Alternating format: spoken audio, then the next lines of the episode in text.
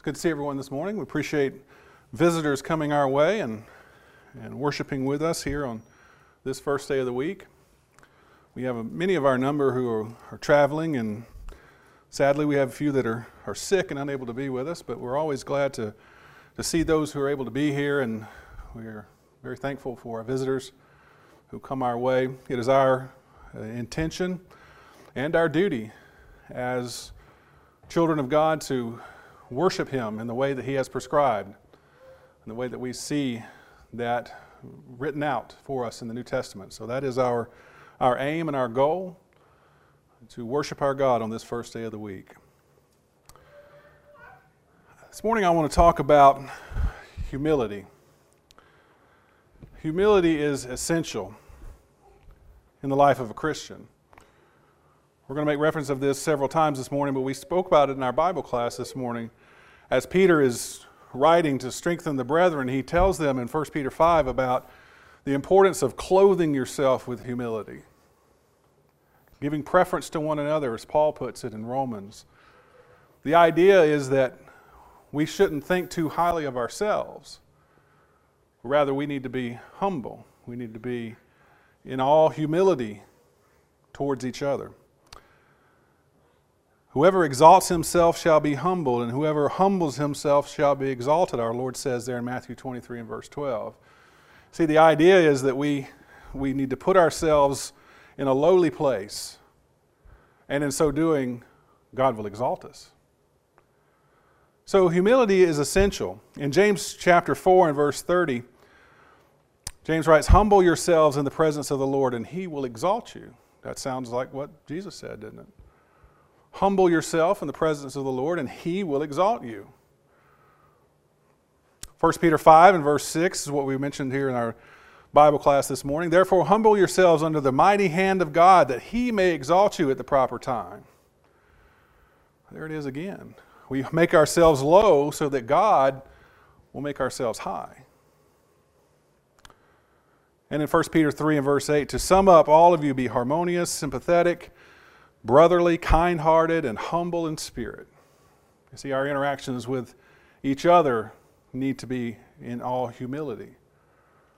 And in so doing, God will exalt us. So we have very clear from Scripture what it is that we need to do. And if we want to serve God, then we have to be humble. We have these and other passages that tell us so.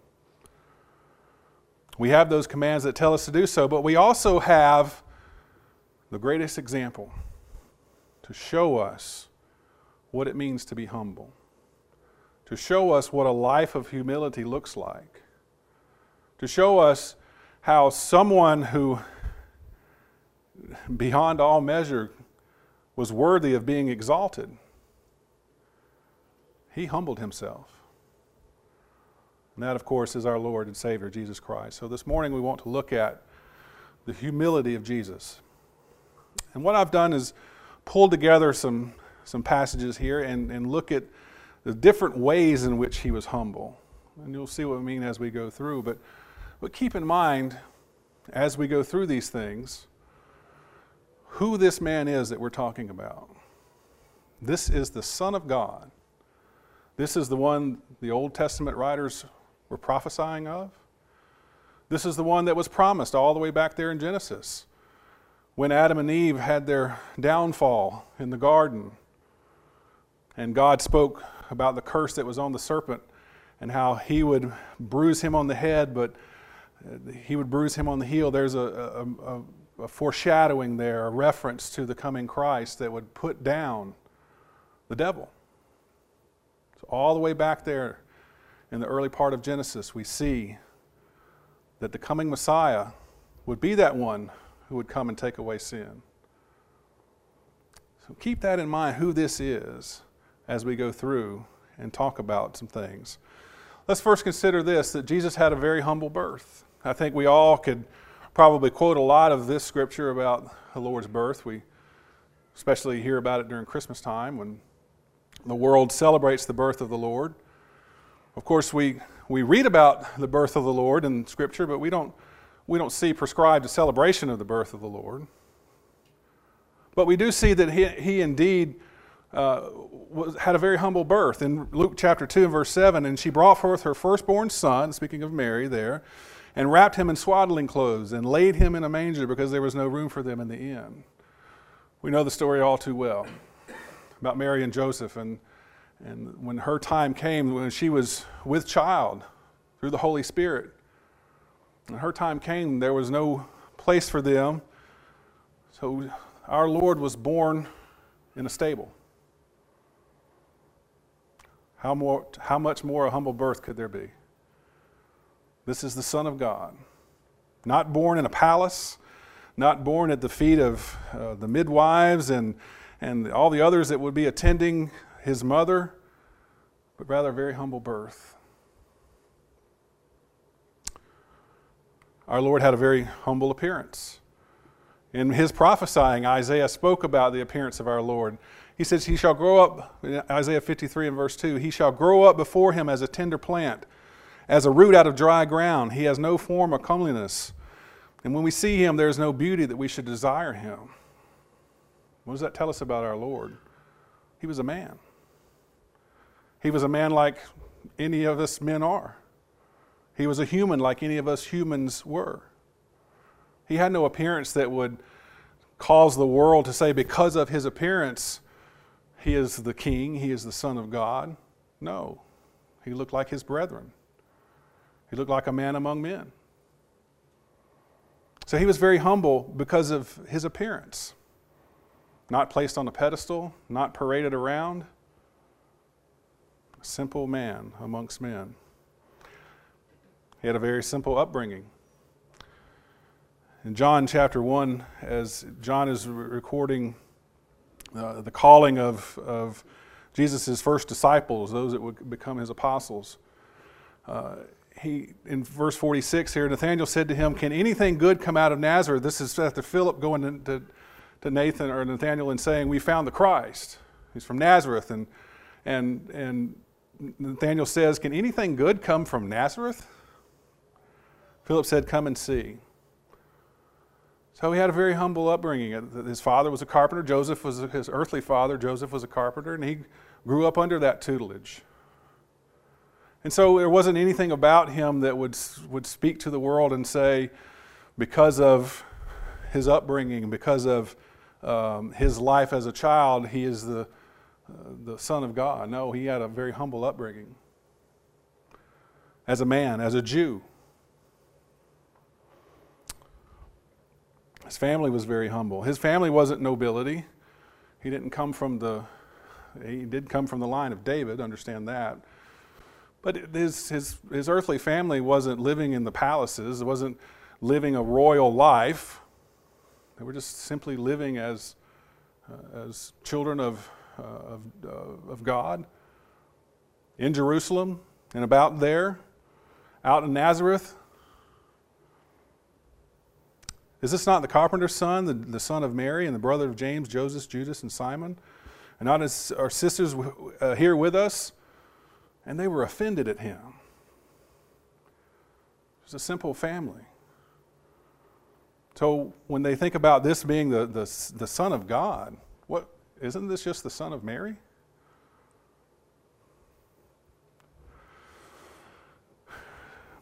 He had very humble wealth, very humble means. As our Lord is, is in his ministry and he's going about from place to place, he, he makes this statement as Matthew records in chapter 8, verse 20 Foxes have holes and the birds of the air have nests, but the Son of Man has nowhere to lay his head. During that three something years of his ministry, he was going from place to place, from town to town. And he says, The Son of Man has nowhere to lay his head. His ministry was about reaching people, about being in amongst people. And that's what was important.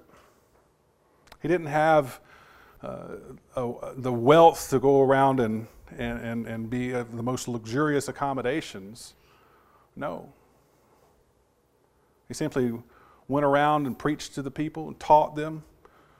And at night, when they got tired, they would lay down and sleep. Very humble. he had a humble scholarship.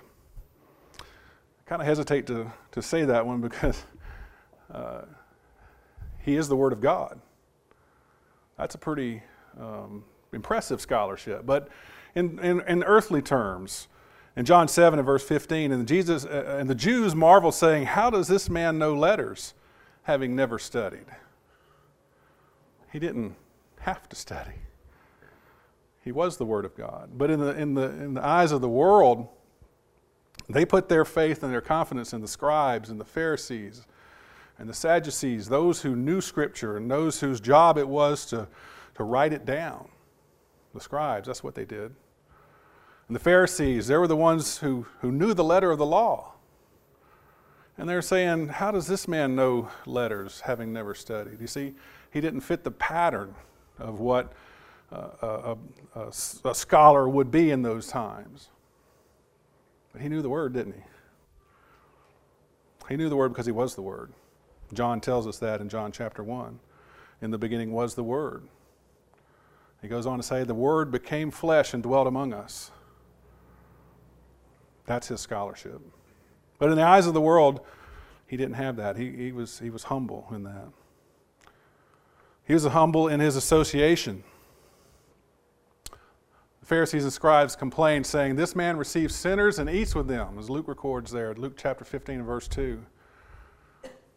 You see, it wasn't right for Jews to associate with non Jews, and especially sinners, tax collectors, all those that they looked so far down upon. Well, that's who Jesus spent his time with. So the Lord wasn't ashamed to, to spend time with them, to to tell them because they needed to hear what he had to say. And so does this world. This world needs to hear what Jesus has to say. This is a sick, dying world. It has been for a very long time. Some say we're at the end of times and the, the, the end of the world is near. It's been bad for a long time, brethren. It's going to be bad until he does indeed come again. But in the meantime, we have a responsibility to tell the world about him. Continue to tell the world about the great physician. Those who need the healing need to hear what Jesus has to say. And amongst this, we see that our Lord had a very humble status. We read there from Philippians chapter 2 about how Jesus emptied himself. Have this attitude in yourselves, which is also in Christ Jesus, from Philippians 2, beginning of verse 5, who, although he existed in the form of God, did not regard equality, of, uh, equality with God to be a thing to be grasped, but emptied himself, taking the form of a bondservant and being made in the likeness of men. it's hard to pinpoint one of these things and say which is the most humble act of our Lord. But I think this has to rank pretty high up there of what he did. Emptied himself, left heaven, came to earth to be a bondservant, to be found in the likeness of men. As we mentioned, he was a man, 100%. Looked like all the other men around him. But where did he come from? Paul tells us here in Philippians, he emptied himself, left heaven, came to earth. That's an act of humility. And he did that to be pleasing to God, to be pleasing to his Father, and to save mankind from their sins. That's what it took. And Jesus was humble enough to do that. He was humble in his occupation in the world. The Son of Man did not come to be served but to serve and to give his ransom, give his life a ransom for many. many. Matthew 20 and verse 28. He didn't come to, uh, to be served. He didn't, as we mentioned, didn't come to live in the lap of luxury. He didn't come to, to, for that. He came to serve. We see it in his ministry. We see it as he's feeding those who are hungry, as he's healing those who are sick. And at the very end of his life, how he he stoops down and washes his apostles' feet. That's an act of humility. That's an act of, of service, of showing that even the Son of God, is not above serving his brethren. Very humble in his life and his occupation. He was very humble in his resolution. For a long time, all his life, Jesus knew what the end of his life would be. He knew that he had to go to Jerusalem to stand on a, uh, in front of a mock trial, to answer accusations that were false, and to be sentenced to death at the hands of men. He knew that. He knew he faced that. But he was humble in his resolution. In Matthew 26, verse 39, Oh, my Father, if it is possible, let this cup pass from me. He's speaking of that as he's praying there in the garden. If possible, let this pass from me. Let this, this fate which is ahead of me pass from me. But look what he says next. Not as I will, but as you will. Nevertheless, not as I will, but as you will. He was humble in his resolution and saying, I, I always think about it in, this, in these terms. The human side of him realized the terrible death he was about to face. He's going to be scourged first. Many people didn't survive a scourging. It was so terrible and so physically damaging to the body. Many of them died after that. And then after that, he's going to be hung on a cross to suffocate. The human side of him says, Lord, let this, let this pass from me. The spiritual side says, Nevertheless, not as I will, but as you will. If it's possible, Father, let this be, not be done to me, but your will be done. Nevertheless. He's very humble in the resolution that he faced his own death. A couple of things here as as we close. Jesus calls us in, in humility. Humility is such a, uh, such a part of Him and such a part of His ministry that His call to us is in, is in humility. In Matthew chapter 11, beginning in verse 28, He says, Come to me, all you who are weary and are heavy, heavy laden, and I will give you rest. Take my yoke upon you and learn from me, for I am gentle and humble in heart and you will find rest for your souls, for my yoke is easy and my burden is light. We, sometimes, I think, especially in the religious world, and those who look from the outside in the religious world, think it's very difficult to be a Christian. You have to give up so much in the world. You may have to give up your wealth, you may have to give up your prestige, you may have to give up friends and family. Jesus says, my yoke is easy and my burden is light. He doesn't ask a lot of us, He asks for our obedience to Him. He asks for us to put Him first in all things. That's it. And in so doing, all these other things will take care of themselves. If it's something that stands between us and serving God, then that needs to be removed.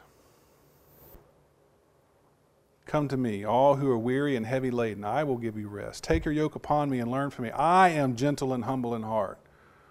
Have we proved through just a few scriptures here that that is indeed true? He is gentle and humble in heart, and He calls us as such. My yoke is easy, my burden is light.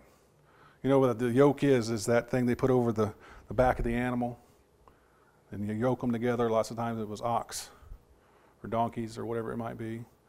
They put that big beam across them and yoke them together. Jesus is saying that yoke is, is easy. And then they would put those animals to work, burden them with what they had to do, the plowing of the fields. And Jesus is saying, My burden is light. He's not asking, he's not putting on us a heavy yoke and a thousand acres to plow, if we might use that analogy. He's saying, My yoke is easy, my burden is light. I, he doesn't ask a lot of us. To put Him first in all things and to humbly serve Him as He humbly served others. Humble yourselves in the presence of the Lord, and He will exalt you. I hope we take away several things from this lesson, but I hope that we can take this away as our last thought. Humble yourselves in the presence of the Lord. see, it's our job to lower ourselves. It's our job not to think too highly of ourselves. It's our job to give preference to one another. And in so doing, God will exalt us. Think about how this applies to Jesus. Did he humble himself in the presence of the Lord? Absolutely, he did.